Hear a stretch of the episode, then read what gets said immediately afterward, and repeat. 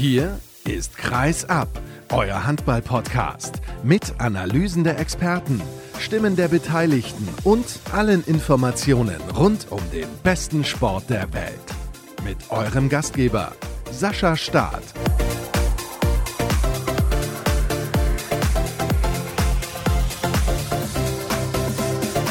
Episode 359 von Kreisab ist endlich verfügbar und schön, dass ihr direkt eingeschaltet habt und mit dabei seid. Ja, wenn ihr es ein bisschen später getan habt, ist es auch in Ordnung. Aber ich kann euch sagen, der Kollege, den ich jetzt in der Leitung sofort begrüße, normalerweise gibt es ja erst die Themenübersicht, ist schon richtig on fire. Deswegen sage ich Hallo und herzlich willkommen auch an René Miller von der Volksstimme aus Magdeburg. Hi René.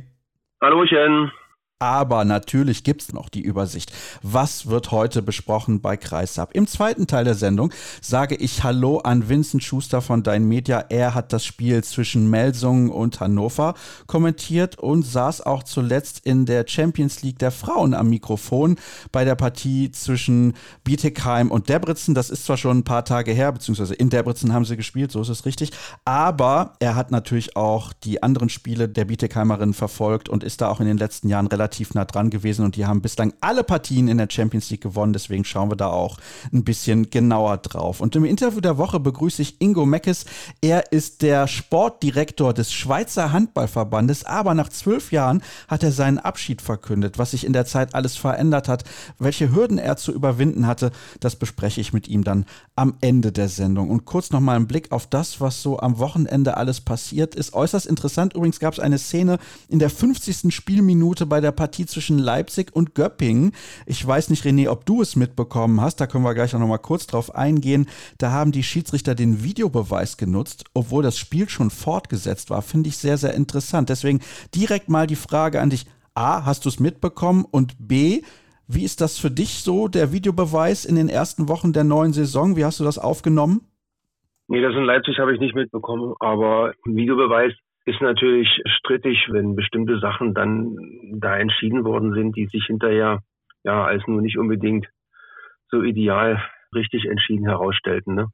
Ja, du hast das ja als SCM-Reporter definitiv verfolgt. Die Situation ums Marathon beim Spiel bei den Füchsen haben wir hier auch schon in Teilen nur besprochen. Ich bin da nicht ganz so in die Tiefe gegangen, bitte ich zu entschuldigen. Aber manchmal ist es so, dass ich die Themen auch schon weit im Vorfeld festlege und gucke, wer spielt denn gegen wen. Und wenn dann spontan etwas passiert, dann noch die Zeit zu finden und auch die Gäste zu finden, die die Zeit haben müssen, um mit mir darüber zu sprechen, ist nicht immer ganz so einfach. Interessant übrigens, die Rhein-Neckar-Löwen robben sich ein klein wenig nach vorn in der Tabelle und eben beim Spiel Leipzig gegen Göpping gab es einen eher überraschenden Sieger, nämlich frisch auf Göpping, die nicht gut reingekommen waren in die Spielzeit bislang. Aktuell Tabellenschlusslicht übrigens.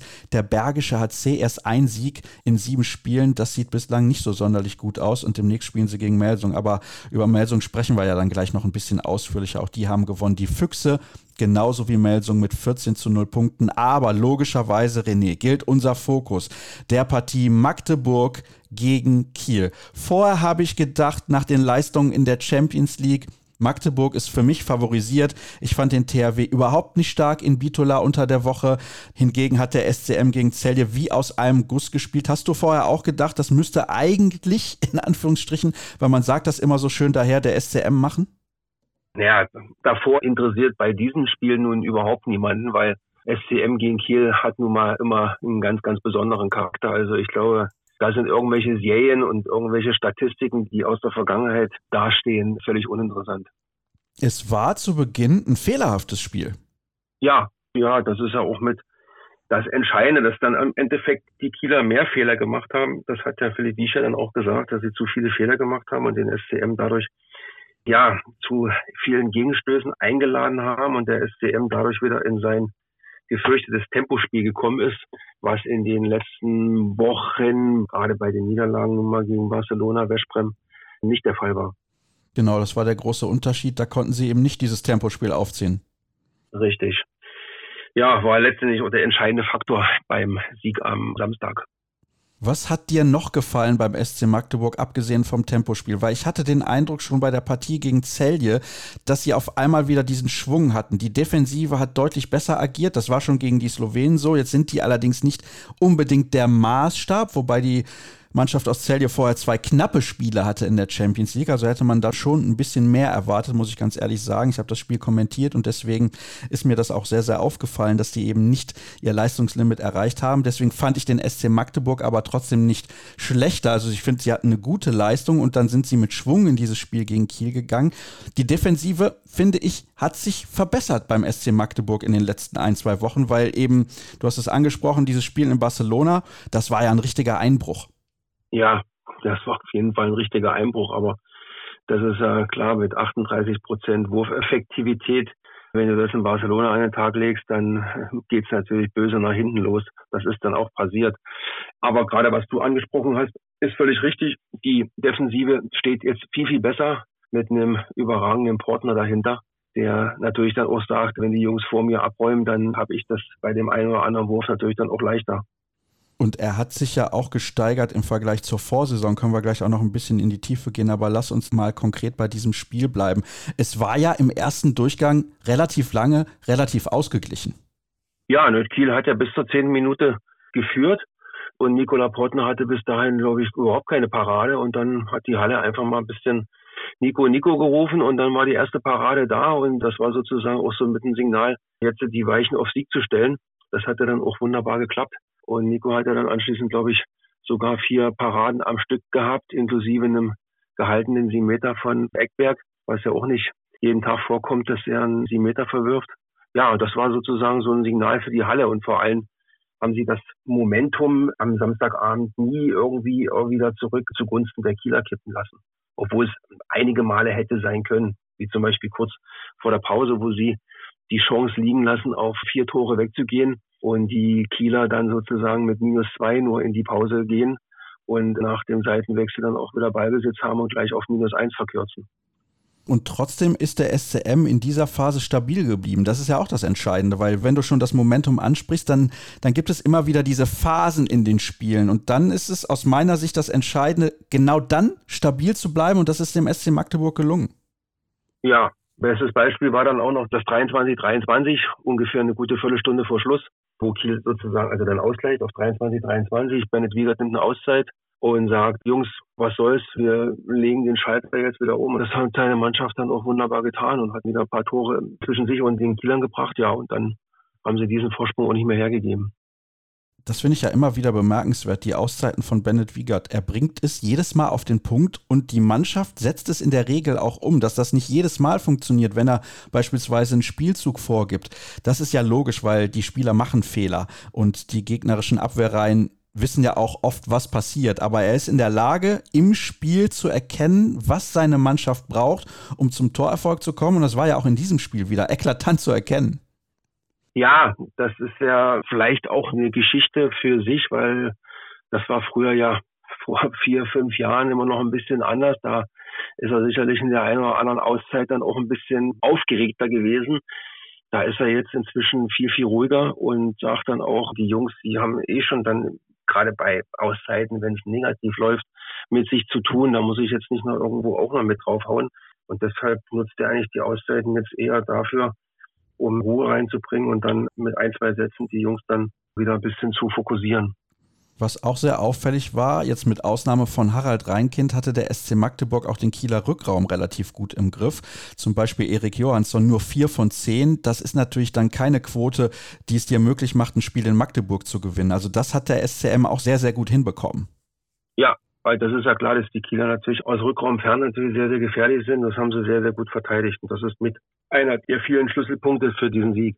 Und den Kielern ist es zwar gelungen, beispielsweise Patrick Wienzek ganz gut in Szene zu setzen, mit einer Quote 5 von 6. Also der war da relativ stark, aber das ist natürlich auch das Problem, wenn der über 60 Minuten ackern muss, dann wird es schwer. Und dann gab es auch relativ früh ein Offensiv-Comeback von Henrik Pekeler. Der hatte zuletzt ja in der Champions League gegen Saget wieder seine Rückkehr feiern dürfen. Ist natürlich super für Kiel, dass er wieder mit dabei ist, aber man merkt dann schon noch einen Unterschied und dass er auch noch Zeit braucht, um wieder reinzukommen. Ja, was natürlich dann diese Szene so gut neun Minuten vor Schluss dann sozusagen fast symptomatisch dafür ist, als er Nikola Portner völlig unabsichtlich natürlich den Ball ins Gesicht wirft und dafür dann auch noch zwei Minuten bekommt. Das war dann auch nochmal so ein, so ein, so ein, so ein Knackpunkt in der Halle, wo die Halle dann noch richtig nochmal getobt hat und ja, die Kieler eigentlich in dem Moment das Spiel dann wirklich definitiv verloren hatten. War es denn ein Spiel, was der THW gar nicht hätte gewinnen können? Weil es war eine starke Leistung des SC Magdeburg, aber ich glaube keine perfekte. Nein, also dann sagen wir bitte mal, welche Mannschaft an welchem Tag, in welchem Spiel die absolut perfekte Leistung gebracht hat. Ich glaube, die, die gibt's im Handball oder die gibt's im Sport fast überhaupt nicht. Ja, das war ein, war ein Kampfspiel und ich habe es ja dann auch so geschrieben, dass der SCM die Kieler niedergekämpft hat. Und das ist ja, glaube ich, auch das, was an dem Tag gefordert war. Und gerade, was du eingangs gesagt hattest, nach den Wochen, wo der SCM ja auch mit Enttäuschung leben musste, wie letzte Woche in Leipzig, wo sie mit sieben Toren führen und dann am Ende eigentlich noch Glück haben, dass sie überhaupt einen Punkt mitnehmen. Dann die Niederlage Barcelona hat sie schon angesprochen, dann noch die Heimniederlage gegen Westbrem, die an dem Tag für mich der Top-Kandidat für den Champions League-Sieg eigentlich geworden sind. Ja, das waren alles so ein paar Enttäuschungen, die die Mannschaft erstmal wegstecken musste. Wobei natürlich völlig klar ist, mit zwei neuen Mittelleuten, klar, und Marathon ist das nicht so einfach. Und man merkt halt auch bei vielen Spielen, dass diese Dynamiken, diese Unberechenbarkeit im Eins gegen Eins von Gisli Christiansson natürlich wirklich fehlt, weil der hat die Lücken geschaffen für die anderen und die sind momentan halt nicht unbedingt da und das muss ich halt erstmal alles wieder neu einspielen. Und das braucht Zeit. Und damit kommen wir zu einem Thema, was ich eben ja schon angedeutet habe. Dieses Beispiel von Nicola Portner zeigt, glaube ich, sehr, sehr gut auf, dass es nicht so ist, man kommt irgendwie in die Bundesliga und zack, das funktioniert. Felix Klar hat jetzt schon ein paar Spiele gehabt, die waren sehr, sehr stark. Er hat aber auch schon ein paar Spiele gehabt, da hat er nicht seine Leistung bringen können, beziehungsweise sein Leistungsvermögen abrufen können. Und das liegt auch sicherlich daran, dass er erst gerade zum SC Magdeburg gekommen ist und vorher noch nicht in der Bundesliga gespielt hat. Und natürlich auch das Timing mit seinen Mitspielern noch nicht stimmen kann. Das ist ja ganz logisch. Also da wird es immer wieder Sequenzen geben, wo das sehr gut funktioniert, aber auch wiederum Sequenzen, wo das nicht funktioniert. Und bei Nicola Portner als Torhüter ist es, glaube ich, nochmal anders. Er hat dieses eine Jahr gebraucht, um sich auch an die Schützen und die Würfe in der Bundesliga zu gewöhnen. Er kannte diese Schützen teilweise einfach auch noch gar nicht. Ist ja logisch, ein paar hat er schon in der Champions League gesehen in den vergangenen Jahren, als er in Montpellier dann gespielt hat, hat er dann hinterher noch in Chambéry gespielt. Aber du weißt, glaube ich, worauf ich hinaus will. Jetzt macht er den Eindruck, dass er sich endlich eingelebt hat und er hat ja auch seinen Vertrag verlängert und ich glaube, das passt. Definitiv. Das hat er ja auch immer letztes Jahr gesagt, dass man als Torwart in der neuen Liga da immer so ein Jahr braucht, um die ganzen Wurfbilder zu verinnerlichen und so weiter. Dann hatte er auch noch mit einer Verletzung so ein bisschen zu tun, wo er, ja, wo er lange gebraucht hat, da richtig bei 100 Prozent zu sein. Ja, das sind alles solche Sachen, die natürlich im Kopf vorgehen und gerade ein Torwart muss natürlich im Kopf absolut top sein, um seine Leistung zu bringen. Und das macht er jetzt beeindruckend mit 68 Paraden ist er da in der Rangliste aktuell auf Rang 2, hat eine Fangquote von 33,6 Prozent. Letztes Jahr war er irgendwo im Mittelfeld der Bundesliga zu finden. Das ist schon ein maßgeblicher Punkt, warum gerade, was du vorhin gesagt hast, jetzt beim SCM auch in der Defensive das immer stabiler wird. Und die brauchen sie, diese starke Defensive, damit sie die Spiele gewinnen können, insbesondere solange Gisli Christiansson noch fehlt, weil er eben, du hast es ja beschrieben, jemand ist, der für die anderen unglaublich viel Platz schafft durch seine Art und Weise Handball zu spielen. Aber ich möchte noch mal ein bisschen den Vergleich aufmachen mit dem Start in die Vorsaison, zumindest international.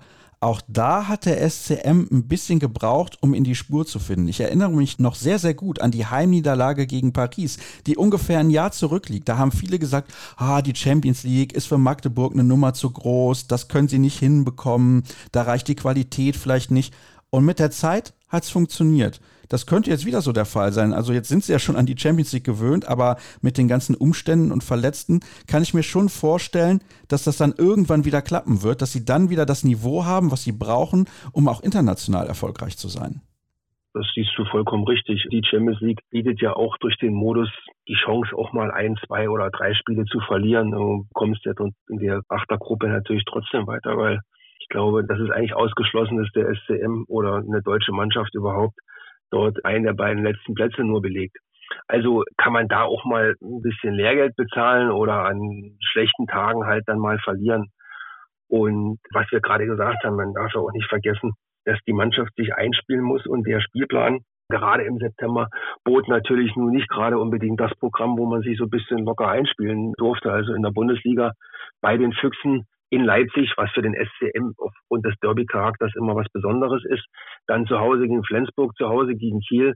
ja, das war schon ein ordentliches Programm. Und dann in der Champions League zu starten, zu Hause gegen Westbrem und in Barcelona, also das war schon echt ein Hammermonat, wo man gerade mit einer noch nicht komplett eingespielten Mannschaft natürlich halt dann auch den ein oder anderen Tiefpunkt erlebt. Jetzt hast du es ja gerade angesprochen, gegen wen man alles schon gespielt hat in der Bundesliga. Und schauen wir jetzt mal genauer auf den Spielplan. Es geht auswärts nach Göppingen, es geht zu Hause dann gegen die TSV Hannover Burgdorf, nach Stuttgart, zu Hause gegen den BHC, nach Erlangen, zu Hause gegen Eisenach, nach Baling, zu Hause gegen Gummersbach. Das ist ein relativ langer Zeitraum wo ich jetzt nicht denke, wow, das ist aber ein Gegner, das wird richtig hart für den SCM. Klar, in jedem einzelnen Spiel muss man die Leistung abrufen. Hannover wird sicherlich ein sehr, sehr komplizierter Gegner. Gegen den BHC haben sie zuletzt auch nicht immer so gut ausgesehen, also von daher sicherlich ein gefährliches Spiel. Aber man hat jetzt viele harte Brocken hinter sich. Das sieht relativ gut aus, trotz der drei Minuspunkte. Also ich glaube, wenn du mit dem Aufzählen des Programms bei Bennett Wiegert anrufst und sagst, Mensch, ihr bleibt ja jetzt die nächste Woche ungeschlagen, ich glaube, der erzählt dir entweder was ordentliches oder legt gleich auf. Klar, wir wissen alle, die Bundesliga ist immer enger zusammengerückt und du kannst an dem Tag irgendwo verlieren, wo du niemals mit gerechnet hast. Das geht schon nächste Woche Samstag oder jetzt ist ja schon diese Woche Samstag in Göpping los. Die gewinnen plötzlich in Leipzig. In Göpping ist es immer schwer. Also ja, klar, von der Papierform her hast du natürlich vollkommen recht. Die haben jetzt ein paar Brocken weg, müssten jetzt eigentlich sozusagen in der Erfolgsspur, wo sie jetzt mit dem Sieg gegen Kiel endgültig die Weichen draufgestellt haben, eigentlich jetzt in der Erfolgsspur bleiben. Aber klar, die Saison ist lang. Zwischendurch hast du noch Champions League, zwischendurch die Nationalspieler, glaube ich, nochmal weg. Also das ist nochmal ein ziemlich hartes Programm bis Weihnachten. Und sie haben natürlich auch noch die Champions League, die sie absolvieren müssen und den Superglobe, sollten wir nicht vergessen ja, den sollte man auf keinen Fall vergessen, weil da sind ja nun mit den Füchsen Barcelona und Kielce natürlich auch noch drei andere Mannschaften am Start. Jetzt mit Verlaub gesagt, es sind noch mehr Mannschaften am Start, aber man kann natürlich schon davon ausgehen, dass die vier Mannschaften das Halbfinale unter sich dann ausmachen und vor allem, dass sie dann in einem möglichen Halbfinale, ohne auch jetzt schon vorher zu sagen, sie sind da auf jeden Fall schon weiter, würden sie ja gegen Kielce spielen, also sprich die Neuauflage des Champions League Finals. Also falls Bennett Wieger zuhört, ich weiß, nicht jedes Spiel ist vorher schon gewonnen, aber wir müssen natürlich ein bisschen nach vorne schauen und vielleicht auch mal eine Prognose wagen. Und ich glaube, zumindest in der Bundesliga spricht der Spielplan in den nächsten Wochen eindeutig für den SC Magdeburg. Also da sieht es relativ gut aus. Wir sollten halt nicht vergessen, zwei Mannschaften, Melsung und die Füchse, liegen jetzt mit 14 zu 0 Punkten an der Tabellenspitze. Aber Flensburg und vor allem auch Kiel haben schon ordentlich federn lassen mit vier beziehungsweise sechs Minuspunkten. Und das sieht dementsprechend dann auch gut aus für Magdeburg weil die lange Perspektive und das Saisonziel ist natürlich am Ende, möglichst deutscher Meister zu werden. René, herzlichen Dank für deine Einschätzung. Wir machen die erste Pause in der Ausgabe 359. Gleich sind wir zurück.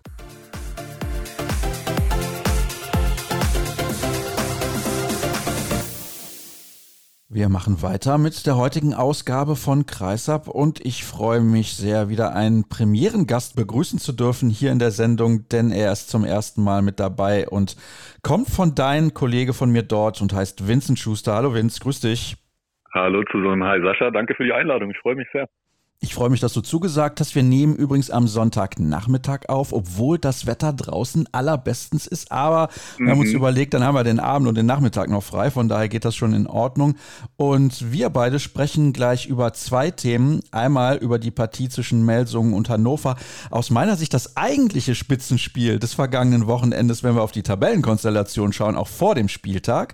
Obwohl natürlich der Kracher, den wir eben besprochen haben, Magdeburg gegen Kiel im Mittelpunkt stand. Das ist ja logisch. Aber das zweite Thema, über das wir dann sprechen werden, ist die SGB BM Bietigheim, die in der Frauen Champions League wieder für Furore sorgt, genau wie im letzten Jahr zu Beginn. Super reingekommen, aber wir werden natürlich mal genauer hinschauen. Ja, und ich habe es ja gerade schon gesagt, für mich war es eigentlich auch das Topspiel Melsung gegen Hannover. Die MT Melsung hat sich deutlich durchgesetzt, aber ich frage ja zuletzt immer wieder gerne mal, wie die Erwartungshaltung meiner Gäste vor der Partie war. Was hast du gedacht, wird dabei rauskommen?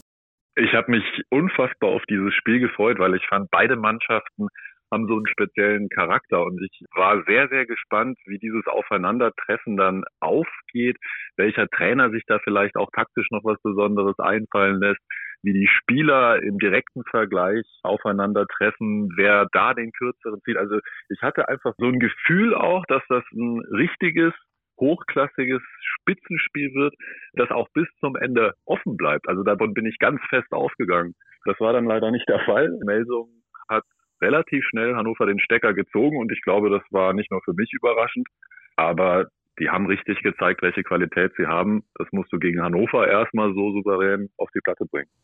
Das finde ich auch. Wobei es ging ja für Hannover eigentlich ganz gut los. Ja, 3-1 Führung nach fünf Minuten. Also Melsung hat auch ein bisschen gebraucht, bis sie die Tore geworfen haben. Aber dann gab es auch bei Hannover einen kompletten Bruch nach diesem guten Start, nach den schnellen drei Toren viele einfache Fehler, da wurden dann ein paar Bälle weggeworfen und dann kam halt auch Simic ins Spiel und hat Justus Fischer direkt mal 200-prozentige weggenommen. Und das ist den Hannoveranern, glaube ich, bis zum Spielende nicht mehr aus dem Kopf gekommen. Simic wurde immer breiter gefühlt. Gerade die klaren Chancen hat Hannover reihenweise liegen gelassen. Und dann hatte Melsung 7-0-Lauf von 1-3 hinten auf 8 zu 3 vorne. Da musste dann Christian Prokop auch die Auszeit nehmen und war auch richtig sauer. Also so habe ich ihn selten erlebt, auch angepisst und hat seine Spieler auch gefragt, was das soll. Also er hat auch klargestellt, wir brauchen hier keine andere Taktik. Ihr müsst jetzt einfach mal da sein, wach sein und auch an euch glauben. Aber das hat sich leichter gesagt, als sie es dann umgesetzt haben. Du hast jetzt gerade auch eben Justus Fischer angesprochen, der normalerweise ja ein Spieler ist, der eine unfassbar hohe Wurfeffizienz hat. Da gibt es auch tolle Statistiken zu. Ich habe mir das Spiel dann auch nochmal angesehen, weil ich ja ansonsten anscheinend nichts Besseres zu tun habe. Aber ich finde, wenn wir beide darüber sprechen, dann ist es auch mal richtig, da nochmal ein bisschen genauer reinzuschauen. Und ein TG hat da unter anderem liegen lassen, Freie vom Kreis. Und das ist für ihn sehr ungewöhnlich. Ich habe es ja gerade schon ein bisschen angedeutet. Zwei von fünf am Ende dann seine Quote. Und jetzt kann man sagen, ja, sie haben deutlich verloren. Ich glaube aber, dass eben das Auslassen dieser Chancen, dieser Großchancen auch durch einen Spieler, der normalerweise immer trifft, also diese Chancen eher so bei 80 Prozent ausnutzt, anstatt jetzt wie in diesem Fall bei 40, dass das einen Einfluss auch hat auf die Mannschaft, wenn die merkt, an dem Tag einer unserer solidesten Spieler, der immer trifft und auf den man sich immer verlassen kann, bringt heute seine Leistung. Ich weiß nicht, wie du das siehst ähnlich. Und ich muss sagen, Justus Fischer war da nicht der einzige. Marius Steinhauser hat auch eins von drei getroffen und war dann auch relativ schnell draußen. Da hat Prokop dann auf Gerbel gebaut. Der hat dann auch die sieben Meter geworfen. Und wenn Steinhauser und Fischer so einen Tag erwischen, wo sie nicht gut reinkommen, viel liegen lassen und dann eben das Selbstvertrauen fehlt, ich glaube, natürlich hat das einen Effekt auf die restliche Mannschaft. Das hat man gesehen, da war eine Unsicherheit drin, die man von Hannover diese Saison wirklich nicht gewohnt war. Das sah ja in den ersten Spielen immer alles sehr souverän, sehr diszipliniert, sehr ordentlich aus, was Hannover gespielt hat. Prokop war ja auch sehr zufrieden mit dem, was seine Mannschaft da umgesetzt hat in den ersten Spielen. Und in dem Spiel hat man zum ersten Mal wirklich das Gefühl gehabt, da ist ein Bruch drin. Die Automatismen funktionieren nicht mehr. Das Selbstvertrauen ist nicht da. Die Köpfe gingen unter. Das war schon wieder mal so ein, so ein sehr beeindruckendes Beispiel dafür, wie viel dann auch mental einfach stattfindet. Ja, wobei ich weiß, dass viele immer sagen, nee, das hat nichts mit der Mentalität zu tun, beziehungsweise spielt sich gar nicht so sehr im Kopf ab. Ich habe da eine ganz andere Meinung zu. Dann stand es zur Pause 17 zu 11 für die MT Melsung. Also man konnte zu dem Zeitpunkt davon ausgehen, dass es für das Team von Roberto Garcia Parondo wieder ein ganz, ganz leichter Sieg wird. Und plötzlich stand es 18 zu 20 aus Sicht von Hannover nach gut 40 Minuten. Dann nimmt Parondo eine Auszeit und plötzlich steht es dann 23 beziehungsweise sogar 24 zu 18. Was ist in dieser Phase passiert, dass erstmal Hannover wieder rankommen konnte und dann auf einmal Parondo sagt, na, wir müssen da und da vielleicht ein bisschen was ändern und das und das so machen und zack, führen die wieder hoch. Also wie konnte das so konträr verlaufen? Ich muss wirklich sagen, ich hatte das Gefühl, dass Melsung so die letzten Minuten vor der Halbzeit und dann auch nach Wiederanpfiff wirklich einen Gang zurückgeschaltet hat. Sie haben sich auch mal Würfe genommen, die jetzt vielleicht nicht so klar herausgespielt waren, haben sich ein bisschen was getraut, bisschen experimentiert. Barondo hat natürlich auch wieder viel rotiert. Und als es dann so eng wurde, als Hannover wieder rankam und Barondo diese Auszeit genommen hat, war direkt nach der Auszeit eine ganz andere Energie auf der Platte. Melsung hat es wieder konsequenter gespielt. Man hat wieder gesehen, dass die Mannschaft, also die Qualitäten, die sie hat, dann wieder genau im richtigen Moment mit dem richtigen Timing perfekt ausnutzt. Und da hatte Hannover dann nichts mehr gegenzusetzen. Man muss aber auch sagen, diese erste Aufholjagd, wo man dann wieder minus zwei dran war, die hat extrem Kraft gekostet. Und als Melsung dann nochmal zugelegt hat, da war wirklich relativ schnell klar, das kann Hannover nicht nochmal mitgehen. Und es hat, glaube ich, auch die Überzeugung und der absolute Glaube dann gefehlt, dass man das tatsächlich nochmal dreht, wo man dann wieder mit minus vier, minus fünf hinten war. Dazu kommt natürlich, dass sie auch keine gute Torhüterleistung hatten. Simic hat ja. auf der anderen Seite sehr, sehr stark gehalten. Und was auch auffällig ist, wenn wir uns die Quoten insgesamt von Melsung mal anschauen, Kastening 8 von 10, Jonsson 7 von 10, Martinovic 5 von 500 Prozent, dann haben wir noch Mandic 4 von 4 mit 100 Prozent, Christopans auch 3 von 3. Also die haben eigentlich sehr wenig liegen lassen von den Möglichkeiten, die sie hatten und das ist ja auch sehr auffällig. Christopans und Martinovic, die wechseln sich ab auf dieser halbrechten Position und beide haben eigentlich immer sehr, sehr viel Kraft und das setzt Parondo sehr gut ein, diese Möglichkeit eben viel wechseln zu können. Das stellt auch den Gegner immer vor unterschiedliche Aufgaben. Also das ist mir auch, als ich das Spiel dann noch nochmal gesehen habe, sehr aufgefallen, wie schwierig das ist für die gegnerische Defensive, sich da immer umstellen zu müssen.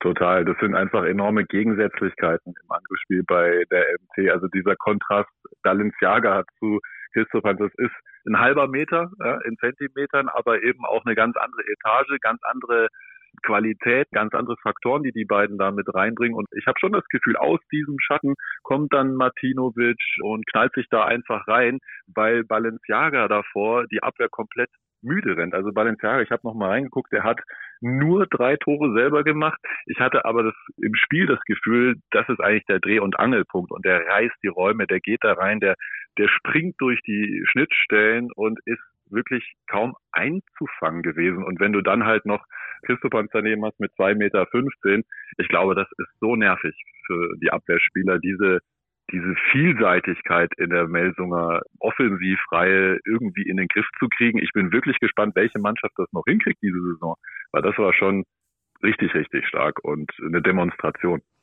Wie ordnest du das in dem Zusammenhang ein, dass Melsung eben nur in der Bundesliga und im DHB-Pokal mit dabei ist? Da geht es dann jetzt gegen Dessau. Ich glaube, da müssen wir nicht drüber reden, dass sie die Partie gewinnen werden. Also sie sollten es zumindest tun, vor allem in der aktuellen Verfassung sehe ich da eigentlich keine Probleme auf die Mannschaft zukommen. Aber wenn wir jetzt mal überlegen, sie spielen eigentlich ja nur Bundesliga. Bedeutet, sie haben ein Spiel pro Woche, da können sie sich gezielt darauf vorbereiten. Glaubst du, das wird auch im Kampf um die ersten Plätze am Ende einen großen Unterschied ausmachen? Wir jetzt auch mal sehen. Die Füchse, okay, noch ohne Verlustpunkt, zumindest in dem Moment, wo wir miteinander sprechen. Magdeburg schon drei Miese, Flensburg vier Miese, der THW Kiel schon sechs Miese. Glaubst du, das wird einen Einfluss haben? Ich denke schon, dass es gerade Richtung Saisonende dann immer eine Rolle spielt, wie voll der Tank noch ist. Und Melsung hat nicht nur weniger Spiele, sondern ja auch aktuell wirklich komplett vollen Kader. Also da ist kein einziger Spieler irgendwie krank oder verletzt oder hat irgendwelche Wehchen. Parondo rotiert auch jetzt schon viel, also verteilt die Spielzeiten sehr, sehr ausgeglichen. Und da gibt es natürlich immer das Gegenargument, ist jetzt ein Spiel, ein Wettbewerb nicht irgendwie wertvoller als eine Trainingseinheit. Ich glaube, dass Melsung dieser Rhythmus, den sie jetzt gerade haben, ein Spiel pro Woche, dann zusammen trainieren, dann auch wieder mehr zusammen als Mannschaft zu unternehmen. Ich habe zum Beispiel mitbekommen, dass Schiposch ein Haus mit Terrasse ausgesucht hat, damit er die Mannschaft da regelmäßig zum Grillabend einladen kann. Und das ist ja auch was, was man aus Melsung jetzt vielleicht in den letzten Jahren gar nicht so viel mitbekommen hat, dass das Team dann auch wieder zusammenwächst. Und wenn sie dann noch Kraftreserven haben, auch personell, dann glaube ich, kann das durchaus ein positiver Faktor zugunsten der MT sein. Das glaube ich auch. Sie haben jetzt zunächst noch Spiele, wo man sagen sollte, ja, müsste eigentlich mit zwei Punkten enden. Einmal beim Bergischen HC, dann zu Hause gegen den HC Erlangen und dann kommt es am 19. Oktober zum absoluten Kracher bei den Füchsen Berlin. Da müssen sie sich natürlich beweisen, aber dann haben sie wieder einige Spiele, wo man denkt, na, da ist die MT auf jeden Fall Favorit und dann Anfang Dezember, einmal am 1. Dezember und einmal am 10. Dezember in Flensburg und zu Hause gegen den SC Magdeburg. Aber bis dahin ist der Spielplan, ja, sagen wir mal so, dermaßen machbar für die MT, dass ich mich nicht wundern würde, wenn sie in das Flensburg-Spiel dann am 1. Dezember mit maximal zwei Minuspunkten gehen. Und das macht natürlich dann auch irgendwas mit den Gegnern, aber auch mit der eigenen Mannschaft mental. Ja, glaubst du denn, dass die MT Probleme damit hat oder kriegen wird, wenn sie weiterhin da oben thront, dass das für die ein mentales Belastungsding sein wird oder beflügelt das die? Was ist da deine Vermutung? Ich glaube, dass sie es massiv beflügeln wird. Vor allem hast du ja gerade eine Sache angesprochen, dieses Beispiel mit Adrian Schiposch, dass der sagt, ich möchte dafür sorgen, dass die Stimmung in der Mannschaft gut ist. Und natürlich wird ja irgendwann der Zeitpunkt kommen, dass die Spiele verlieren. Die werden jetzt nicht 34 Spiele am Stück in der Bundesliga gewinnen. Aber ich glaube, auch insbesondere, weil sich ja in den vergangenen Jahren viele auch darüber lustig gemacht haben, dass sie es einfach nicht auf die Kette bekommen, dass das vielleicht auch innerhalb des Teams dafür sorgt, dass sie so ein Gefühl entwickeln, so nach dem Motto, jetzt zeigen wir es allen, dass wir es einfach definitiv besser können und irgendwann ist das so ein Flow, aus dem sie gar nicht mehr rauskommen. Finde ich sehr interessant, dass du das ansprichst. Also ich finde gerade auch hier so die Reaktionen, die es so gibt aus der Handball-Community Richtung Melsung total spannend. Da gibt's ja die einen, die sagen, ey, es sind jetzt sechs, sieben Spiele rum, wart mal ab, da kommen die harten Brocken noch, dann korrigiert sich das Ganze. Dann gibt's wieder welche, die sagen, das ist jetzt ein kleiner Lauf gewesen, bald bricht die MT ein, so wie es die letzten Jahre auch immer war, und dann finden sie sich wieder im Mittelfeld. Und dann gibt's ja die, die sagen, gut, bleibt aber trotzdem irgendwie das Hoffenheim des Handballs. So diese Ambivalenz Richtung MT Melsung, die ist ja wirklich Wahnsinn, auch was die Reaktion jetzt auf diesen Erfolgs- und diesen Rekordstart für die MT angeht. Was ist deine Meinung dazu, dass dieses Projekt natürlich mit großen finanziellen Mitteln jetzt auch mal erfolgreich ist? Also die Frage ist ja immer, wie du mit dem Geld umgehst. Und das haben sie in den vergangenen Jahren aus meiner Sicht nicht immer sonderlich clever gelöst. Sie haben sich viele Spieler dazugeholt, die überhaupt nicht zum Trainer passten. Wenn ich überlege, Gudmundur Gudmundsson, der hat dann auch noch ein paar Isländer bekommen, weil er die gerne haben wollte. Aber insgesamt hat das mit dem Mannschaftsgefüge nicht geklappt. Jetzt haben sie ein paar Spieler, die sehr gut passen zum aktuellen Trainer. Der hat aber auch ein paar Transferperioden gebraucht, bis er alle bekommen hat, die er haben wollte. Und er kennt natürlich diese Spieler sehr gut. Balenciaga, das passt hervorragend. Mich erinnert diese diese Achse mit Christopans immer ein bisschen an die Achse von Vardar Skopje mit Luka Zindric damals auf der Mitte. Also ich finde das sehr, sehr spannend und ich glaube, dass das sehr, sehr viel Substanz hat. Und das ist das ganz Entscheidende. Diese Mannschaft ist jetzt genauso zusammengestellt, wie Parondo das gerne hätte. Ich weiß nicht, wie deine Meinung dazu ist. Ich denke, es tut der Liga richtig gut. Auch die Spieler, die die MT in die Bundesliga geholt hat, sind eine Attraktion. Balenciaga ist für mich einer der allerbesten Transfers in diesem Sommer auf jeden Fall gewesen. Christoph Panz müssen wir gar nicht drüber reden, dass der die HBL auch insgesamt attraktiver macht. Und ich finde, das kann man auch mal gönnen. Michael Allendorf, ich habe mit ihm auch in der Halbzeitpause von diesem Spiel gesprochen. Er hat auch gesagt, es geht nicht mehr nur darum, irgendwelche namhaften Spieler, gute Spieler zu verpflichten, sondern eben auch solche, die charakterlich und persönlich zur MT passen. Und ich glaube, wenn diese Philosophie in den nächsten Jahren weiterverfolgt wird und wie du sagst, das Gerüst der Mannschaft hat meiner Ansicht nach auch jetzt richtig Substanz bekommen, dann können wir uns daran gewöhnen, dass Meldung da oben mitmischt. Lass uns mal ein bisschen konkret werden. Ich hau jetzt mal einen raus. Ich glaube, die MT wird unter den ersten vier landen. Was die Platzierung angeht, würde ich mich nicht festlegen. Aber glaubst du, dass das möglich ist? Ich würde noch, ich würde noch ein bisschen steiler gehen und sagen unter den Top 3. Ich habe jetzt die MT zum ersten Mal live gesehen in der Halle gegen Hannover. Und ich fand das sowohl defensiv als auch offensiv, als auch was das Coaching angeht und das drumherum, dass in Melsungen die Leute wieder in die Halle kommen, besser gesagt in Kassel in dem Fall, dass sich das wieder füllt, dass da wieder eine Dynamik und eine Begeisterung da ist, kann ich mir gut vorstellen, dass das für die Top 3 reicht. Wow, jetzt hauen wir aber hier einen nach dem anderen raus. Dann bin ich mal sehr gespannt, ob das dann auch in diese Richtung gehen wird. Ich traue es der Mannschaft auf jeden Fall zu. Wichtig ist natürlich, dass die Schlüsselspieler gesund bleiben. Das gilt aber für alle Teams. Von daher macht das jetzt keinen großen Unterschied. Aber man muss auch mal einen raushauen. Dann schauen wir mal auf die Champions League der Frauen. Und das ist aus deutscher Sicht äußerst interessant, noch interessanter als in den vergangenen Jahren, weil wir auch mehr deutsche Spielerinnen mit dabei haben, unter anderem mit Katharina Filter in Brest und Alina Greisels in Metz. Aber wir haben natürlich auch einen starken deutschen Meister, die SG BBM Bietigheim, die vor zwei Jahren, beziehungsweise vor zwei Saisons besser gesagt, ja alles abgeräumt hat, die European League gewonnen, das nationale Triple und war eigentlich nicht zu schlagen, beziehungsweise de facto haben sie jedes Spiel gewonnen. Das ist ja auch sehr, sehr bemerkenswert. Und dann in der vergangenen Spielzeit lief es in der Champions League am Anfang extrem gut. Keine Niederlage, weiterhin kein Pflichtspiel verloren.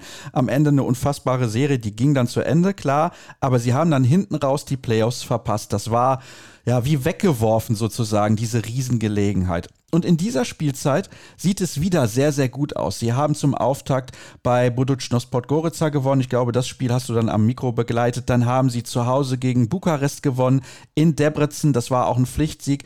Und dann eben jetzt gestern Abend, also am Samstag bzw. nachmittags gegen Brest zu Hause gewonnen um Katharina Filter, über die wir gleich auch noch ein bisschen konkreter sprechen, denn da gab es eine interessante Szene. 34 zu 30 zwischendurch hat Brest auch geführt, dann sah es mal wieder so aus, als würde es hin und her gehen. Am Ende trotzdem ein klarer Sieg. Lassen wir uns mal zunächst darüber sprechen, wie das einzuordnen ist, insbesondere im Vergleich zur Vorsaison. Ich habe es ja gerade schon so ein bisschen angedeutet. Da hat man es weggeworfen. Was ist jetzt anders? Das ist natürlich eine gute Frage. Also ich glaube, dass die Grundpfeiler für diesen Erfolg tatsächlich auch letztes Jahr schon da waren. Zum einen nämlich aus meiner Sicht das Torhütergespann. Ich finde, da hat Dietekheim wirklich zweimal internationale bis Weltklasse mit Gabriela Moreski und Melinda Sikola. Also die sind auch beide, glaube ich, aktuell irgendwo zwischen 30 bis 40 Prozent Fangquote in der Champions League jeweils ein ganz entscheidender Faktor. Ich glaube, sie haben ja im vierten Spiel jetzt am Samstag zum ersten Mal überhaupt 30 Tore bekommen, davor immer drunter. Und das, obwohl mit Kelly Dulfer eine der Abwehrsäulen in den ersten drei Spielen quasi nicht zur Verfügung stand. Im dritten Spiel war sie dann wieder mit dabei, aber hatte auch nur ein paar Minuten da Einsatzzeit bekommen. Ich glaube, der große Unterschied, wenn es jetzt um den Trainer geht, Jakob Westergaard, der neu gekommen ist für Markus Gaugisch, ist tatsächlich die Rotation. Das ist eine Parallele auch zu Melsungen, die ich bei Bietigheim sehe.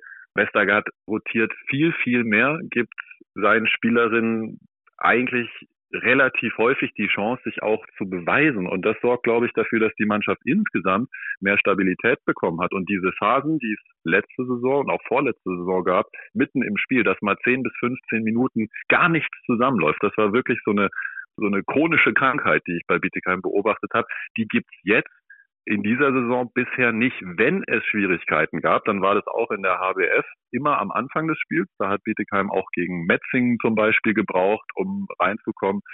Das biegen sie dann aber noch um und wenn es dann mal läuft, dann klappt vieles von alleine. Was jetzt der große Unterschied ist, dass diese Mannschaft das wirklich dann auch so umsetzt und diese Stabilität und Konstanz hat, das ist natürlich eine sehr, sehr gute Frage und hat, glaube ich, wieder was mit auch der Mentalität und dem Selbstvertrauen zu tun, inwiefern die Spielerinnen dann davon überzeugt sind, dass sie ihr Konzept, auch wenn es mal schwierige Phasen in einem Spiel gibt, weiter durchziehen und am Ende dann damit erfolgreich sind. Ich bin sehr beeindruckt, weil ich nicht unbedingt damit gerechnet habe. Ich habe gedacht, es könnte Schwierigkeiten geben. Neuer Trainer erinnert vielleicht auch ein bisschen was am System. Und wer sich an seine Zeit als Bundestrainer erinnert, die ist äußerst unglücklich verlaufen. Er war relativ schnell wieder weg vom Fenster. Und dann haben einige gesagt, warum holen die ausgerechnet Jakob Westergaard? Jetzt müssen wir natürlich mal abwarten, wie die Saison insgesamt verläuft, dass sie in der Bundesliga das Maß aller Dinge bleiben werden.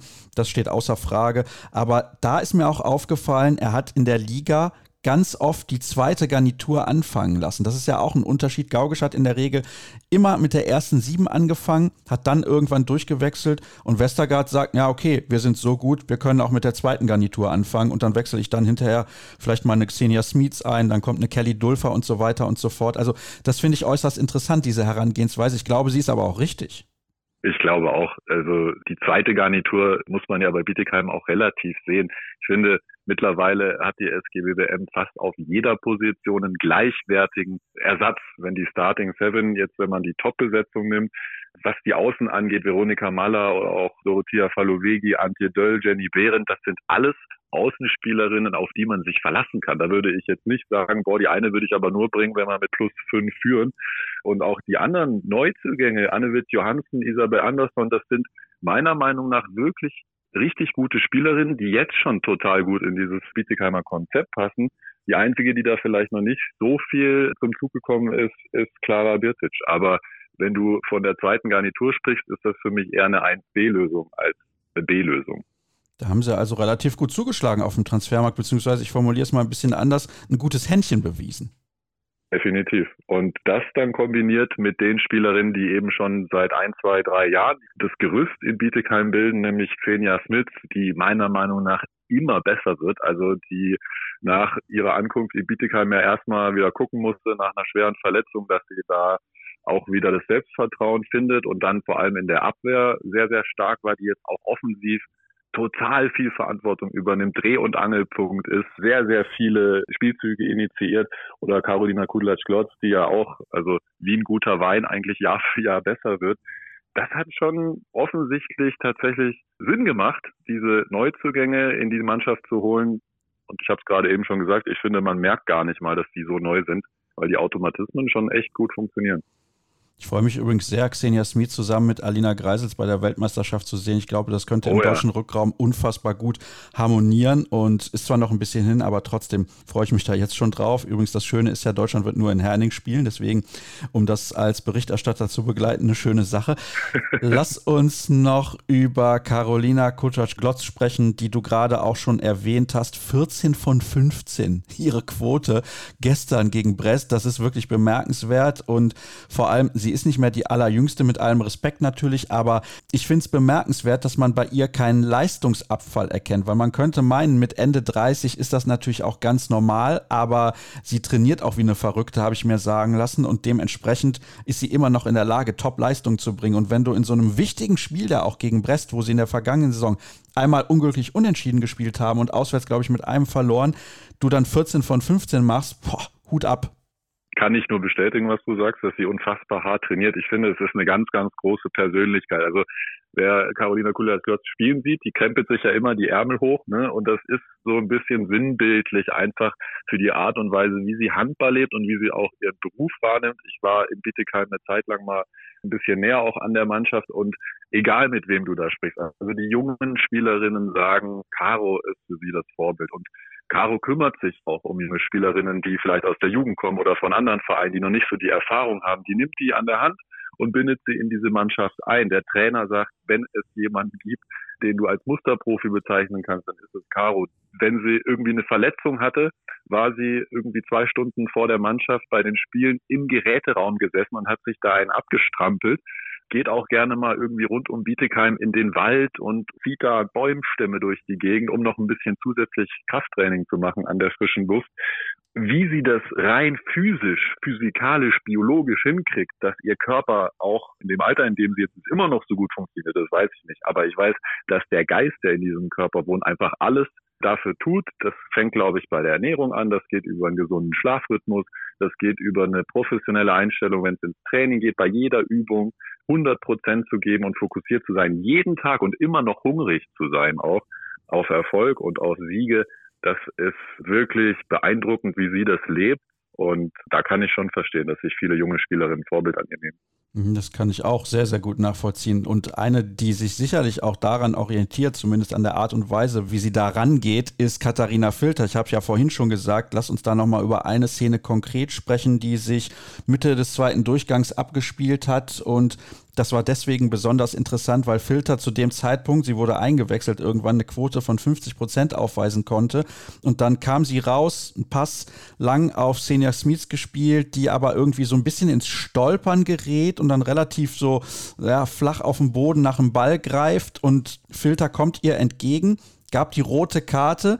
War das aus deiner Sicht die richtige Entscheidung? Und ich werfe jetzt mal in den Raum, es war den Regeln entsprechend. Ich hatte aber auch das Gefühl, beziehungsweise habe es besser gesagt, die Regel wurde nicht dafür geschaffen, dass man eben in solchen Situationen dann eine rote Karte gibt. Wer es nicht gesehen hat, ist natürlich jetzt ein bisschen schwer nachzuvollziehen, weil eigentlich sagt man, wenn der Torhüter oder die Torhüterin rauskommen und berühren Gegenspieler, dann ist es eine rote Karte. Ich fand es in dem Fall halt schon sehr hart und ich glaube, dass es einen großen Einfluss auf den weiteren Spielverlauf genommen hat. Ja, ist sehr schwer zu beurteilen. Also die Schiedsrichter haben ja auch den Videobeweis gebraucht. Da waren die Kameraeinstellungen dann nicht ganz optimal. Man hat gar nicht wirklich gesehen, wo jetzt Filter Smith berührt hat, ob sie überhaupt Smith berührt hat. Als sie rausgegangen ist, Katharina Filter, konnte man wenn man jetzt Lippen lesen einigermaßen sich zutraut, konnte man sehen, dass sie gesagt hat, I didn't touch her. Und das ist ja, glaube ich, das Entscheidende. Wenn die Torhüterin rauskommt und nur den Ball berührt, dann ist es keine rote Karte. So wie ich aussah von den Kameraeinstellungen, war Xenia Smith ein bisschen früher am Ball. Ob es die Berührung gab, kann ich nicht sagen, habe ich nicht gesehen. Ich finde es aber auch grundsätzlich gar nicht so verkehrt, in so einer Situation wo wirklich ein hohes Risiko da ist, dass es zu schweren Verletzungen kommt. Die Spielerin im Tempo-Gegenstoß schaut nach hinten auf den Ball, sieht die Torhüterin nicht. Und wenn es da einen schweren Zusammenprall gibt, dann kann das wirklich ganz, ganz übel enden. Da dann lieber mal auch pädagogisch die Maßnahme zu ergreifen, eher mal rot zu zeigen, kann ich verstehen, muss ich sagen. Auch wenn es in dem Fall wirklich ja sehr, sehr hart an der Grenze der Regelauslegung war aus meiner Perspektive. Fakt ist, 4 von 4 jetzt für Bietigheim in der Champions League. Das nächste Spiel ist ein Heimspiel gegen Seehof. Alles andere als ein klarer Sieg wäre echt eine Enttäuschung. Dann geht's nach Odense. Das wird sehr, sehr spannend und interessant werden. Zwischendurch gibt's ja noch die Länderspielphase. Deswegen müssen wir da noch ein bisschen warten, wie sich das dann genauer gestalten wird. Aber sie spielen danach einen Doubleheader, nenne ich es jetzt mal. Erstmal zu Hause gegen Gjör und dann auswärts vor der WM-Pause. Und wenn man das spielplanmäßig mal ein bisschen betrachtet, betrachtet und auch die anderen Ergebnisse in dieser Gruppe durchaus realistisch, dass Bietigheim auf den Platz zwei oder drei ins Ziel kommt. Nicht nur in die Playoffs, sondern es vielleicht sogar schafft, die Playoffs zu überspringen. Wie schätzt du das ein? Eben habe ich dich bei Melsung nach einer konkreten Aussage gefragt. Jetzt frage ich dich hier in dem Fall. Ah, und da bin ich ja noch optimistischer. Da kann ich ja auch mit der deutschen Brille völlig frei sprechen. Ich glaube daran, dass die SGBB in Bietigheim diese Qualität, die sie jetzt international schon gezeigt hat, auf jeden Fall hat, dass das kein Zufall ist, dass sie gerade mit Gör ganz oben an der Tabelle steht in dieser Gruppe. Und es müsste da schon mit dem Teufel zugehen, wenn sie nach diesem Start jetzt noch so viele Punkte liegen lassen, dass sie sich quasi nochmal durch die Playoffs quälen müssen. Ich bin da sehr, sehr zuversichtlich, dass sie das hinkriegen mit dieser Mannschaft. Gut, dann gucken wir mal, ob sie das schaffen werden. Bin sehr gespannt, aber äußerst optimistisch. Vince, ich denke, das war eine mehr als gelungene erste Ausgabe mit dir, beziehungsweise unsere erste Aufnahme zusammen hat mir sehr, sehr gut gefallen. Bin mir sicher, dass wir in dieser Saison das ein oder andere Mal nochmal miteinander plaudern werden. Aber es gibt natürlich noch einen Teil in der heutigen Ausgabe. Das ist das Interview der Woche. Das hört ihr nach der letzten Pause, die sofort beginnt. Bis gleich.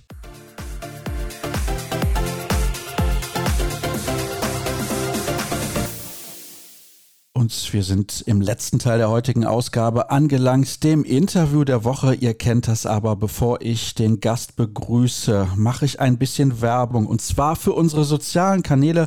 Schaut gerne vorbei auf Facebook, Twitter, Instagram und bei YouTube. Einfach nach Kreisab suchen, dann werdet ihr sehr, sehr schnell fündig. Und ihr könnt auch gerne ein paar Fotos machen. Wo hört ihr beispielsweise Kreisab? Eventuell im Urlaub? Dann markiert uns einfach in eurer Instagram-Story, dann können wir das auch sehr, sehr gerne gerne teilen. Vielleicht seid ihr auch irgendwie auf dem Weg zur Arbeit, in der U-Bahn oder im Auto. Ihr seid im Stau und hört gerne rein, dann um ein bisschen Ablenkung zu haben. Also einfach gerne in der Story markieren, dann machen wir das. Und ihr könnt uns unterstützen über patreon.com slash kreisab. Da gab es zuletzt wieder den einen oder anderen, der gesagt hat, ja, dieses Format, das möchte ich gerne unterstützen mit einem kleinen monatlichen Abo. Den Betrag legt ihr selber fest und ihr könnt auch festlegen, wie lange das Abo läuft und ihr könnt es auch jederzeit kündigen. Und das ist ja so eine kleine ich will nicht sagen innovative Sache. In den letzten Jahren ist das ein bisschen größer geworden, diese Form der Unterstützung. Das gibt es bei vielen Podcasts. Und ich glaube, innovativ, das trifft auch auf meinen heutigen Gast zu. Denn als er vor zwölf Jahren zum Schweizer Handballverband gekommen ist, da gab es jede Menge zu tun. Er hat einiges getan und es hat sich auch eine Menge verändert. Das sieht man anhand der Ergebnisse beispielsweise relativ deutlich. Ich bin gespannt, was er mir heute zu sagen hat. Und er geht ja auch in ein paar Monaten. Ist nicht mehr allzu lange hin. Ich begrüße den Sportdirektor des Schweizer Handballverbandes, Ingo Meckes. Hallo Ingo. Hallo Sascha, grüß dich. Erstmal schön, dass du mit dabei bist. Und ja, ich habe es ja gerade gesagt, zwölf Jahre. Und bevor wir natürlich dann auf die nächsten oder letzten Wochen besser gesagt schauen, die du vor dir hast bei den Kollegen dort unten in der Schweiz, schauen wir mal auf das, was vor einigen Jahren los war, vor mehr als einem Jahrzehnt, als du in die Schweiz gegangen bist. Zunächst mal, wie kam es überhaupt dazu? Ja, das war eigentlich relativ spontan. Also ich hatte irgendwie meine Spielerkarriere zwei Jahre vorher beendet, habe in einem großen Logistikprojekt gearbeitet, beziehungsweise durfte dieses leiten. Ja, und dann haben die wirklich ausgeschrieben und ich habe mich beworben und habe letztendlich den Zuschlag bekommen. Nun sollten wir vielleicht dazu erklären, nicht jeder wird wissen, wer du bist, beziehungsweise welche Handballvergangenheit du hast. Du hast aber auch hochklassig Handball gespielt. Ja, ich habe überwiegend in der zweiten Bundesliga, aber auch ein bisschen in der ersten Bundesliga gespielt. Vereine waren damals Ludwigsburg, Osweil. Wir haben dann regelmäßig an die Türe zur ersten Bundesliga angeklopft und erste Bundesliga habe ich dann bei Bayer Dormagen gespielt. Also ein Traditionsverein Bayer Dormagen ja in der zweiten Liga nach wie vor unterwegs. Wolltest du immer im Handball bleiben? Weil ich sag mal so, dieser Weg, den du gegangen bist, ist jetzt nicht komplett außergewöhnlich, aber auch nicht der, den man so direkt im Kopf hat, als Spieler irgendwie aus der zweiten Bundesliga zum Schweizer Handballverband zu gehen. Ja, es war immer der Gedanke da, es wäre schön, im Sport zu bleiben. Also es muss auch nicht unbedingt Handball sein. Und wie gesagt, ich habe da eine andere Karriere eigentlich gestartet und hatte da viele Möglichkeiten. Und dann hat das Herz entschieden, einfach diese Möglichkeit anzunehmen. Und ich glaube, das war dann auch für den Verband gut, auch bezüglich der Erfahrung, die ich als Spieler gesammelt habe. Das heißt eher Spitze zweite Bundesliga und eher relativ unten erste Bundesliga. Und so hat es irgendwie dann zusammengepasst. Also es war jetzt nicht unbedingt jetzt ein fixes Karriereziel, aber ich habe gedacht, okay, die Chance ist da, also versuche ich sie zu nutzen. Und ja, es hat sich bestätigt. Der Job hat mich wirklich in den letzten zwölf Jahren sehr erfüllt, weil man einfach auch was gestalten konnte. Es wurden Sachen neu aufgebaut beziehungsweise neu aufgegleist, die man dann auch wirklich gestalten konnte wo man sich einbringen konnte. Das ist nämlich der entscheidende Punkt und deswegen finde ich sehr schön, dass wir miteinander sprechen können, weil ich habe es ja eben so ein bisschen angedeutet. Als du damals zum Schweizer Handballverband gekommen bist, war dieser Verband ganz anders aufgestellt. Anhand der sportlichen Ergebnisse kann man das ja auch sehr schön sehen. Wir haben mittlerweile sehr viele Schweizer Spieler in der Männerbundesliga und bei den Frauen hat sich auch ordentlich was getan in der Entwicklung. Als du dann da aufgeschlagen bist, hast du erstmal gedacht, boah, um Gottes Willen, hier gibt es viel zu tun oder war da schon ein gutes Fundament vorhanden? Also, dass es viel zu tun geben wird oder würde, das war klar. Der Bereich wurde auch, wie gesagt, neu aufgestellt. Also, bevor ich angefangen habe, gab es keinen Sportdirektor. Das heißt, es wurde von kleineren Mandaten begleitet und ausgeführt. Und irgendwann war der Schweizerische Handballverband bei den Frauen, glaube ich, so knapp vor 30 in der Welt oder in Europa und bei Männern, glaube ich, so 6, 27.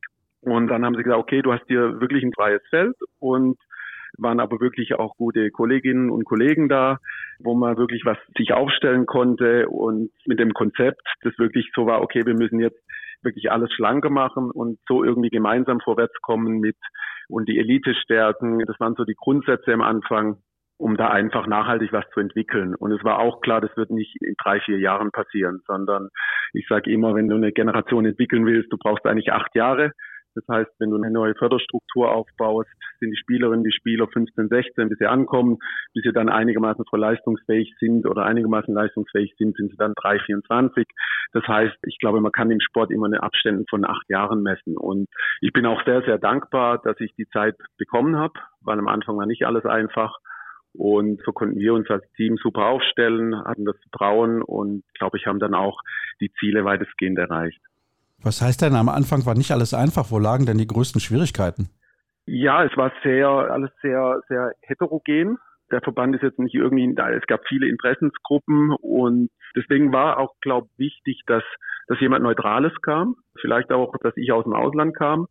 Und es gab jetzt keine ausgewiesene Spitzensportförderung. Der Frauensport war wirklich auf Verbandsebene noch nirgends, was Trainer betrifft, was auch eine Struktur betrifft, was auch gewisse Rahmenbedingungen wie Unterkünfte und so weiter betrifft, dass man arbeiten kann, auch, auch vor allem Lehrgangstage. Und dann haben wir am Anfang auch gesagt, okay, wir müssen jetzt uns fokussieren. Und der Anfangsfokus lag eindeutig aus dem Nachwuchs. Also da wurden Mittel abgezogen dann von den A-Nationalmannschaften wir haben gesagt, wir müssen in den Nachwuchs investieren, weil momentan sind wir nicht konkurrenzfähig oben und dann bringt es auch nicht, wenn man da zu viel investiert. Und wie gesagt, haben uns wirklich auf Nachwuchs konzentriert. Es kam dann am Anfang im männlichen Bereich gute Ergebnisse. Da muss ich aber auch sagen, bevor ich kam, hatten die sich schon für die Euro qualifiziert, sind dann sensationell Sechster geworden in Montenegro. Aber dann haben wir das einfach ja manifestiert und haben gesagt, wir müssen jetzt in den Nachwuchs, wir haben da gute Voraussetzungen und müssen in den Nachwuchs investieren, was wir dann auch gemacht haben. Mir ist aufgefallen, dass du gesagt hast, heterogen und es war gut, dass jemand Neutrales dazugekommen ist. Musstest du viele verkrustete Strukturen aufbrechen? Nee, es war eine Offenheit da, muss ich ehrlich sagen. Und ich ja, habe eigentlich Anerkennung bekommen gleich und ein gutes Team hatten wir. Also ich möchte auch nie von mir selbst reden, sondern ich bin ein Teil von dem Team, das eine Entwicklung genommen hat. Und es war am Anfang wirklich eine Offenheit da und auch eine Bereitschaft, was zu verändern.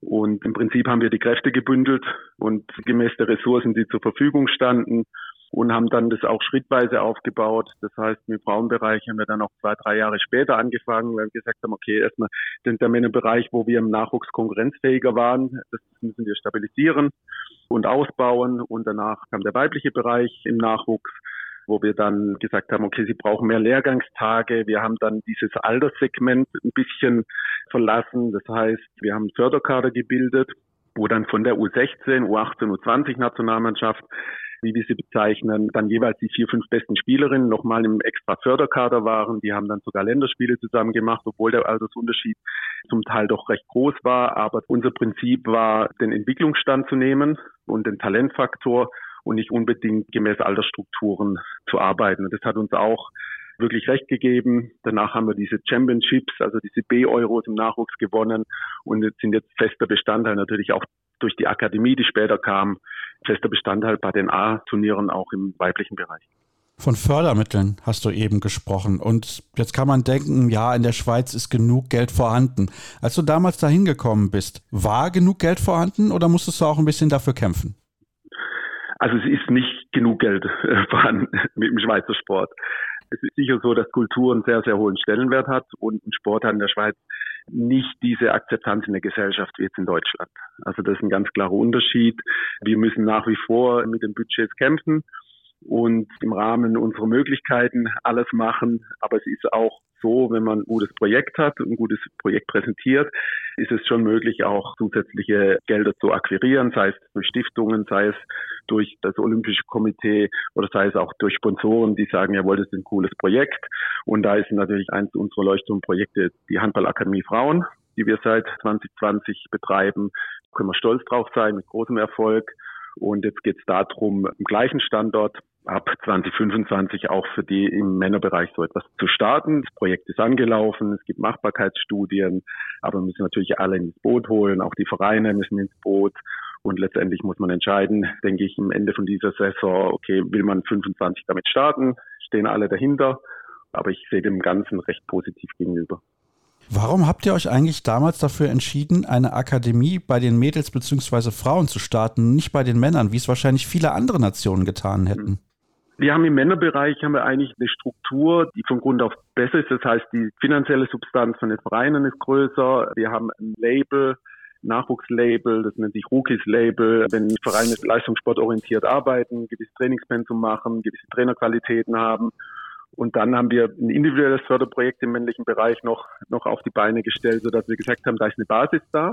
Wir haben uns dann auch im Nachwuchs für die wichtigen Turniere qualifiziert, dann auch im A-Nationalmannschaftsbereich und im Frauenbereich ist es einfach so, die Vereine sind Amateurvereine. Es gibt keine Profispielerinnen oder nahezu keine Profispielerinnen in der Schweiz. Und die haben jetzt nicht die Substanz zu sagen, wir investieren jetzt 100.000 in Nachwuchs oder irgendwie sowas. Und dann haben wir gesagt, okay, dieses Top-Produkt, dafür müssen wir dann als Verband sorgen und haben dann die Vereine ins Boot geholt. Und ja, bis jetzt klappt es wirklich, wirklich super. Wir haben jetzt 13 bis 14 Spielerinnen, je nachdem die unter einem Dach leben. Also sie leben bei Gasteltern, sie trainieren, die Schule ist im gleichen Gebäude, sie halten sich den ganzen Tag dort auf. Athletiktraining machen wir zusammen mit diesem OIM on Your Marks, ist wahrscheinlich eines der modernsten Gebäude in Europa, was das betrifft.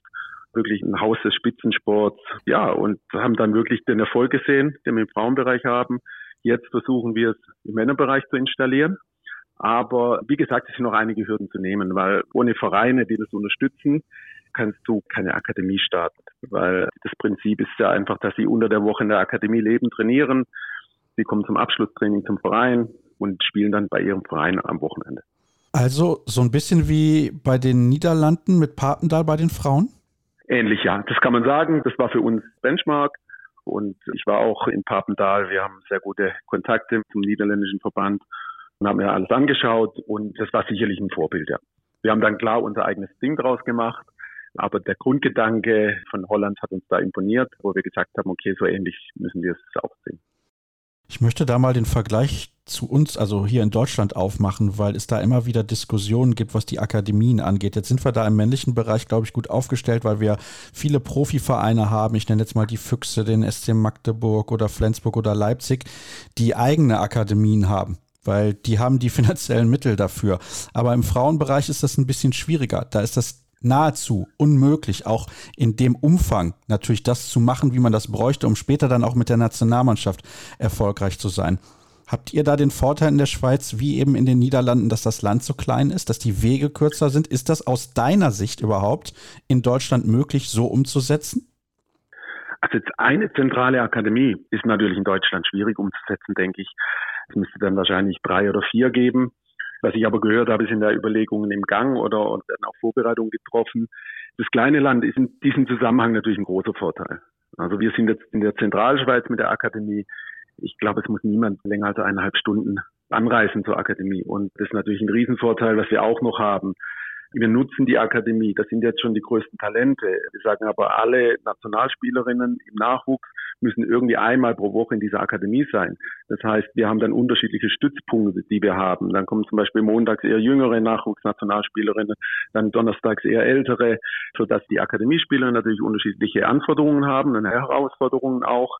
Zum anderen integrieren wir somit dann auch die anderen Nachwuchsnationalspielerinnen in die Akademie und sie können dann sogar zweimal pro Woche dann mit den Besten ihres Alters trainieren. Also in Deutschland wird es sehr, sehr schwierig, sowas, sowas umzusetzen, denke ich.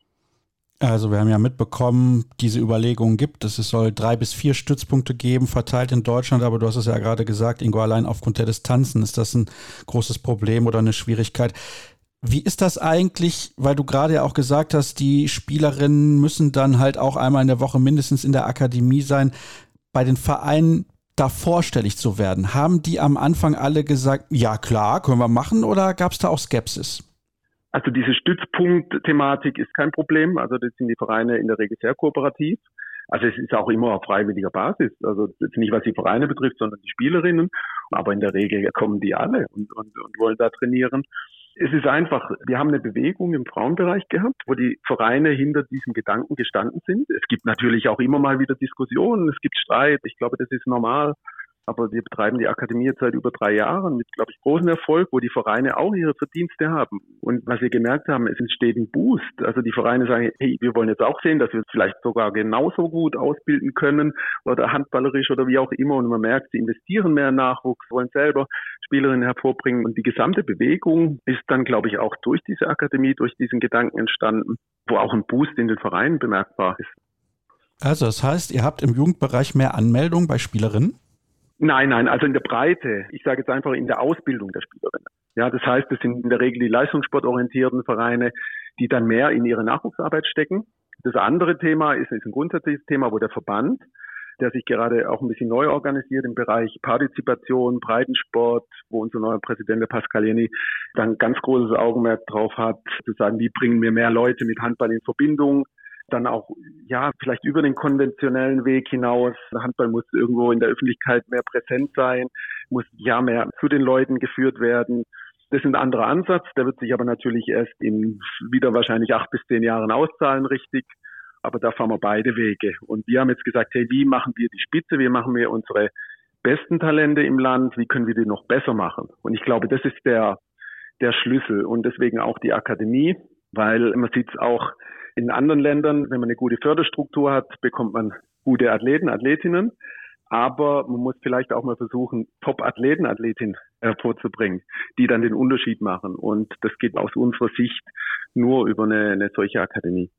Du hast gesagt, ihr habt vor drei Jahren angefangen, 2020. Jetzt haben wir bald 2024, also vier Jahre mehr oder weniger läuft dieses Projekt. Müsst ihr jedes Jahr immer noch kämpfen, dass das weiter bestehen bleibt? Oder ist das mittlerweile so etabliert, dass ihr sagen könnt, wir können da wirklich richtig langfristig mit planen? Also es ist etabliert. Wir haben auch langfristige Verträge mit der Infrastruktur. Also inzwischen können wir sagen, die Handballakademie Frauen von der Substanz, die können wir durchführen, die ist etabliert. Wir haben auch sehr positive Rückmeldungen, wenn wir Spielerinnen anfragen. Es waren jetzt viele Spielerinnen bei einem Selektionslehrgang dabei. Und man muss auch ehrlich sein, es betrifft pro Jahr drei bis vier Spielerinnen, die wir aufnehmen. Und wir nehmen den Verein ja nicht alle ihre Spielerinnen weg, sondern manchmal ist eine, manchmal ist gar keine pro Verein. Und wenn es jetzt für den Verein schlecht läuft, in Anführungszeichen, sind es mal zwei. So dass wir jetzt, glaube ich, von der Akzeptanz, auch von der finanziellen Substanz eine Situation haben, wo die Akademie sicherlich, ich sage mal, für die nächsten fünf Jahre gesichert ist. Ja, das sieht doch relativ gut aus. Ich kann mir auch schwer vorstellen mit den Turnieren, die es demnächst auch in der Schweiz gibt, dass dann sozusagen die Euphorie, so möchte ich es jetzt mal ausdrücken, nachlässt. Und damit spannen wir mal ein bisschen den Bogen. Du verlässt den Verband ausgerechnet mit der Perspektive, demnächst im eigenen Land zwei Turniere ausrichten zu können. Einmal bei den Männern und einmal bei den Frauen. Warum in Gottes Namen, Ingo? Also ursprünglich in meinem Kopf war mal, okay, wir haben ja die als Chor ausrichten die Frauen Euro 24 zusammen mit Österreich und Ungarn und sind da schon auch mittendrin. Ich war auch involviert, dass wir die Euro bekommen haben. War da, glaube ich, auch jemand, der, der da vorangegangen ist. Wir brauchen das Turnier auch für den Frauenhandball. Letztendlich hat das Präsidium entschieden, jawohl, wir gehen den Weg. Und wir haben dann einen Zuschlag bekommen, zusammen mit den anderen Nationen. Und das ist eigentlich schön. Und, und jetzt haben wir natürlich Deutschland 24 für die Männernationalmannschaft. Es ist für uns ein Highlight. Auch für die Spieler ist es ein Highlight. Es ist der größte Handballmarkt, wo sich die Spieler präsentieren können. Und ja, dann habe ich gedacht, okay, was wäre irgendwo ein cooler Abschluss nach zwölf Jahren und habe mich dann für die Euro 24 Deutschland entschieden. Hat sicherlich auch damit zu tun, dass wir jetzt im Frauenbereich, dadurch, dass Martin Albertsen uns verlassen hat, den Bereich neu aufstellen müssen. Und dann, glaube ich, müsste ein anderes Commitment her, wie Euro 24 nach, nach irgendwie elf Monaten dann zu gehen, sondern dann habe ich mich daraufhin auch entschieden zu sagen, okay, dann ist die Euro 24 in Deutschland ein super, super Abschluss. Aber hoffentlich nicht mit dem Sieg der Schweizer Mannschaft im Eröffnungsspiel. Ich bitte dich. Ja, ich glaube, wir sind in der Situation, in der wir nach uns schauen können in diesem Spiel. Es erwartet keiner irgendetwas von uns. Ich glaube, ja, wir haben jetzt ein paar gestandene Spieler, die da sicher sehr motiviert sind, die in der Bundesliga spielen, die in der Bundesliga zum Teil auch Akzente setzen können. Und dann schauen wir, was möglich ist. Also ich glaube, wir dürfen keine Erwartungen an irgendein Ergebnis haben aber wir haben Erwartungen an unser eigenes Spiel. Und dann schauen wir am Ende, was rauskommt. Und ist klar, es gibt immer einen Sieger, es gibt Verlierer, aber wir wissen, dass wir krasse Außenseiter sind und dass von den 53.000 Zuschauern im Eröffnungsspiel sicherlich 51.000 gegen uns sein werden. Von daher versuchen wir den Moment zu genießen und optimal vorbereitet da zu erscheinen und Spaß am Spiel zu haben. Oh, sehr, sehr diplomatisch. Aber ich möchte an der Stelle nochmal zurückkommen, auch darauf, wie es ist, sich um ein Turnier zu bewerben und eben nicht der DHB oder der französische oder der dänische Verband zu sein. Wie läuft das ab? Äh, also letztendlich, man tauscht sich aus mit anderen Nationen. Sicherlich ist es für uns nicht möglich, eine Frauen-Euro alleine auszurichten mit 24 Mannschaften sondern man trifft sich bei Kongressen, man hat langjährige Kontakte und dann setzt man sich mal einen Tisch, hey, wir wollen das ausrichten, wer ihr dabei? Und so entstehen dann ja Zusammenarbeiten. Wir haben ja auch eine Kandidatur mit Dänemark gehabt, auch für die Euro 24, wo dann Deutschland den Zuschlag bekommen hat. Haben uns da im Vorfeld auch mit dem DHB unterhalten, zu sagen, okay, machen wir zu dritt etwas. Ja, der DHB entschieden, nee, relativ kurzfristig oder kurz davor, wir machen es alleine und dann sind wir mit, mit Dänemark ins Rennen gegangen. Und so, glaube ich, entstehen jetzt aber auch im europäischen Handball ganz interessante Konstellationen, wo vielleicht eine kleinere Nation sich auch an Euro oder einem Großanlass generell beteiligen kann. Und ich denke, es tut dem Handball gut. Ich finde auch, dass das dem Handball insgesamt gut tut. Also nicht nur in der Schweiz, sondern ich finde auch, wenn man ein bisschen Abwechslung hat, was die Ausrichter angeht, weil wir haben natürlich jetzt viele Turniere in Deutschland, finde ich generell gut, ist ja logisch, kurze Wege. Aber wenn andere Nationen dann auch mal wieder in den Blickpunkt rücken, finde ich das gar nicht schlecht. Hast du auch den Eindruck, dass der Handball in Europa ein bisschen enger zusammengerückt ist. Das ist natürlich so eine These, die man immer aufstellen kann. Ja, die Kleinen, die gibt es nicht mehr. Aber es ist ja tatsächlich so. Also wenn wir jetzt sehen, bei den Männern hat sich Georgien beispielsweise für die mhm. Europameisterschaft qualifiziert. Ja, ich glaube, man rückt zusammen generell, auch dass die Zusammenarbeit immer besser ist.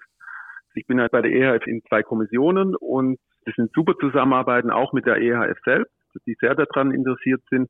Und wie du richtig sagst, Länder wie Georgien, die sich plötzlich qualifizieren, die sensationell in Ungarn gewinnen und dadurch bei der Euro sind. Sie waren in unserer Gruppe, also die, im ersten Spiel haben wir die auch unterschätzt und es war dann am Schluss eine zähe Geschichte da zu gewinnen. Und das tut am Handball unglaublich gut. Und man merkt auch in anderen Ländern, es entstehen auch Akademien. Es gibt auch Projekte, die von der EHF unterstützt werden, gerade in diese Richtung. Und ja, ich glaube, das Leistungsniveau insgesamt ist viel ausgeglichener wie vor einigen Jahren. Deshalb übrigens auch die Aufstockung auf 24 Mannschaften. Das dauert ja immer ein bisschen, erst im Männerbereich, jetzt im Frauenbereich natürlich dann ab 24 auch. Das heißt aber, okay, man sagt, das Niveau ist jetzt so angeglichen, dass es jetzt wirklich keine Mannschaften gibt oder Nationen, die unglaublich abfallen und völlig chancenlos sind. Das zeigt eigentlich, wie sich der Handball entwickelt und es ist eigentlich schön. Ich bin ganz ehrlich, Ingo, ich glaube, bei den Frauen kommt das noch ein bisschen zu früh. Bei den Männern tatsächlich, ich war am Anfang relativ kritisch, aber musste mich eines Besseren belehren lassen, sehe ich diese Erweiterung des Turniers als richtig an. Aber was mich da in dem Zusammenhang auch noch interessiert ist, wie nehmen die Schweizer das eigentlich wahr? Besteht da ein Interesse? Ist das Interesse größer geworden in den vergangenen Jahren? Wie nimmst du das wahr?